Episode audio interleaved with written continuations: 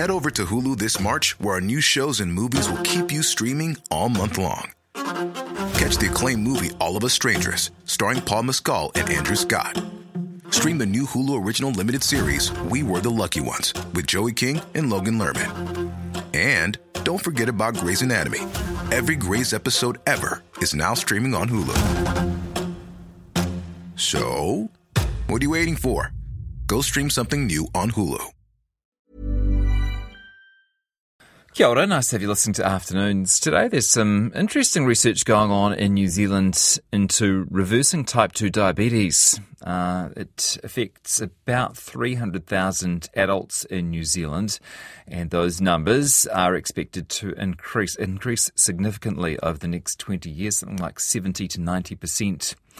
Associate Professor and registered dietitian Dr. Caryn Zinn has been leading a three year project looking into non pharmaceutical ways to reverse type 2 diabetes. She says it is possible, and she's running a series of health seminars starting today on the topic. Hi there, Caryn. Hi, Jesse. How are you? Good, thank you. What is the general consensus on type 2 diabetes in, uh, among the general population? Do people know that it can be reversed? Do they think it can be reversed? Or is it seen as a diagnosis that once you get, you've stuck with for life? Yeah, that's actually a great question to start off with because it's common belief, and and and still in the in the medical system, we are told that type two diabetes is a chronic, progressive condition. And it's only been in the last sort of five to maybe 10 years, but only sort of publicly and a bit more, you know, a bit more knowledge about it the last five years that actually you can reverse both uh, pre-diabetes um, and type 2 diabetes with diet and lifestyle. So it's, it, I think the way that we look at diabetes um, and view it as getting a condition uh, needs to be changed for sure. Yeah, and um, we're talking about type 2 diabetes here. What is it, and what do we mean when we say it can be reversed or even remitted? Yeah, that, that's a good that, that's a good question. So, um, type two diabetes is is quite different from type one diabetes. Uh, so, type two diabetes is when you actually do have insulin in the body, whereas type one you, you don't type 1, you have an overproduction of insulin and you get something called insulin resistance. So your cells become resistant to the action of insulin, and if it doesn't get managed well, your blood sugar keeps rising and rising. And um, insulin rises as well. We get something called hyperinsulinemia, which is a nice hangman word. Um, and when that sits in the system for a long time, that basically touches every system in the body and call, can cause chronic disease. So um, and also type two, uh, sorry, pre-diabetes is is something really important as well. People even they don't even you know recognize pre-diabetes as being a problem. It's not pre anything. If you pre-diabetes, your um, blood sugar control or your HbA1c has um, risen above the, the normal threshold. So you're actually on your path to, to the disease. So it should be pre nothing. It should just be type 2 diabetes. Yeah, okay. So. Yeah the key yep. to the studies you've done seems to be carb reduction. Can you tell us a bit about that?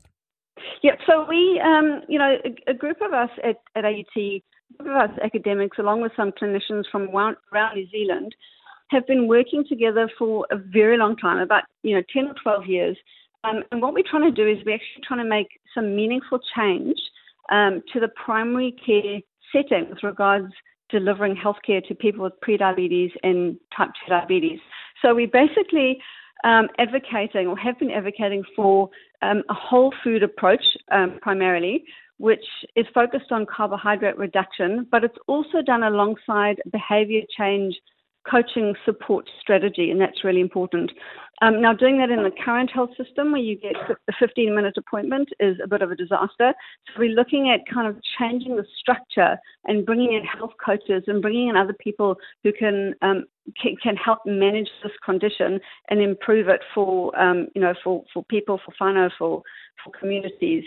Um, so You're saying that that changing how you eat and changing how you you live is quite a big deal, and maybe a 15 minute pep talk from your medical professional isn't quite going to get you there. No, it won't. It won't get you there. And I think the current medical model it's a pharmaceutical dominated system. Um, we've got a, um, a retiring GP workforce that are, you know, burnt out and overburdened, and we're looking at moving towards more of a lifestyle medicine approach, a more holistic approach where um, other health professionals and health workers are, are, trained up in this area, and we want to provide um, support systems in the community to make sure that these are these changes that are made to people people's lives are actually sustained long term. Otherwise, you're not going to get anywhere.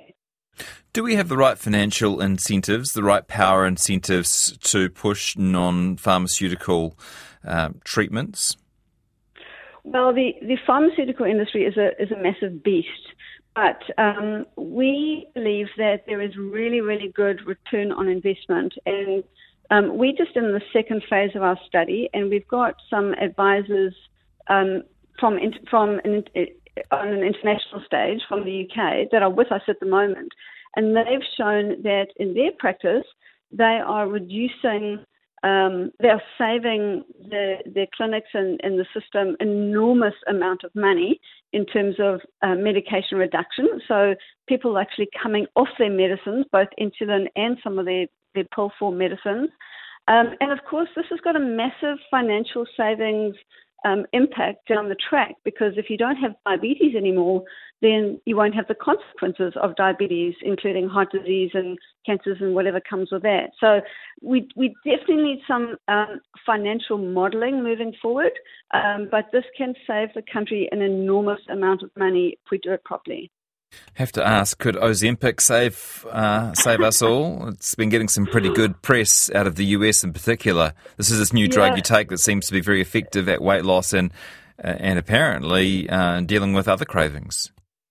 Yeah, you know, it, it's just not dealing with the actual problem. It's just putting a plaster on things. So again, it's the it's the dominant pharmaceutical industry saying take this and and you will be fixed, and you you might be fixed, um, but with medications uh, come side effects as well. And I mean, we know over time certain medications get pulled from the market after being there for 20 years when they discover um, you know, negative consequences and detrimental effects. So again, it's, it's, it's the philosophy of moving towards moving away from a pharmaceutical approach towards um, lifestyle medicine, towards looking after your food, looking after your exercise, looking after your mental health, looking after your community. Um, so it's, it's a very, very different focus, but um, it, it, it is one that, that that, that needs needs to happen because what we're currently doing is not doing. And I'm sure Ozempic will be good for some people. I'm sure.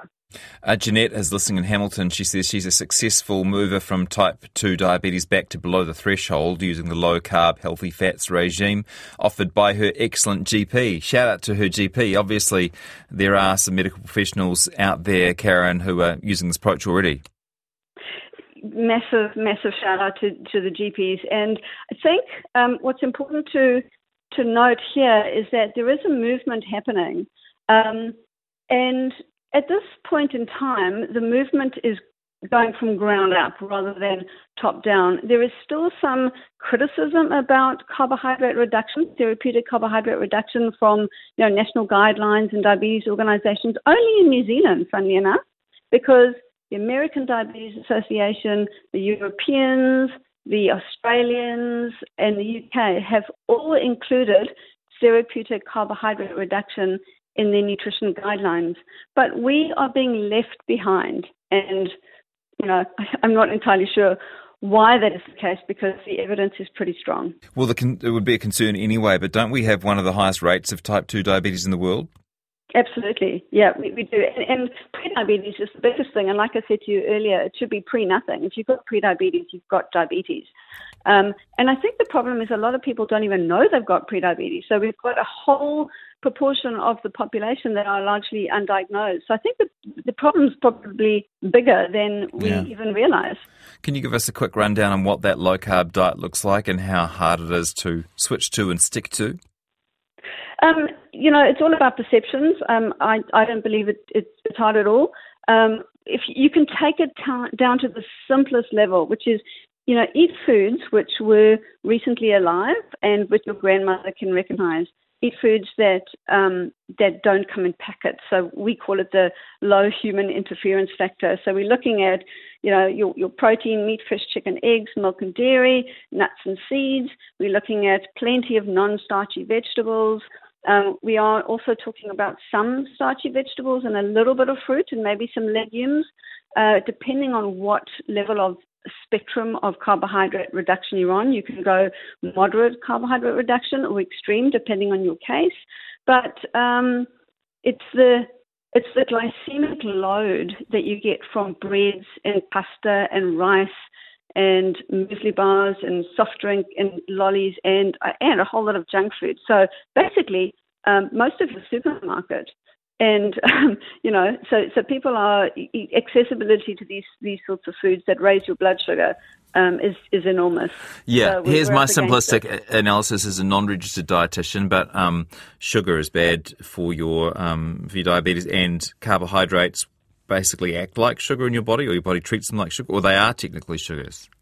Well, yeah, and that's a great piece of misinformation that you know pe- people they, don't really understand. They think that sugar just comes from lollies and soft drink, but actually all carbohydrates in the body turn to sugar. All carbohydrates put your blood sugar up. And if you don't believe me, put on a continuous glucose monitor that you can buy for 100 bucks from from from, from Abbott Laboratories, and you can see in real time um, what your blood sugar does after yeah. the foods that you eat. So people really can work it out for themselves. Thank you very much um, for your messaging and your work on this, Caryn. Good luck, and I've enjoyed talking to you today. Thanks very much. Likewise. It's uh, Dr. Caryn Zinn, who is Associate Professor at AUT School of Sport and Recreation and co director of the Sport Performance Research Institute New Zealand. They must call themselves Sprints, surely, or Sprints. Head over to Hulu this March, where our new shows and movies will keep you streaming all month long. Catch the acclaimed movie All of Us Strangers, starring Paul Mescal and Andrew Scott. Stream the new Hulu original limited series We Were the Lucky Ones with Joey King and Logan Lerman. And don't forget about Grey's Anatomy. Every Grey's episode ever is now streaming on Hulu. So, what are you waiting for? Go stream something new on Hulu.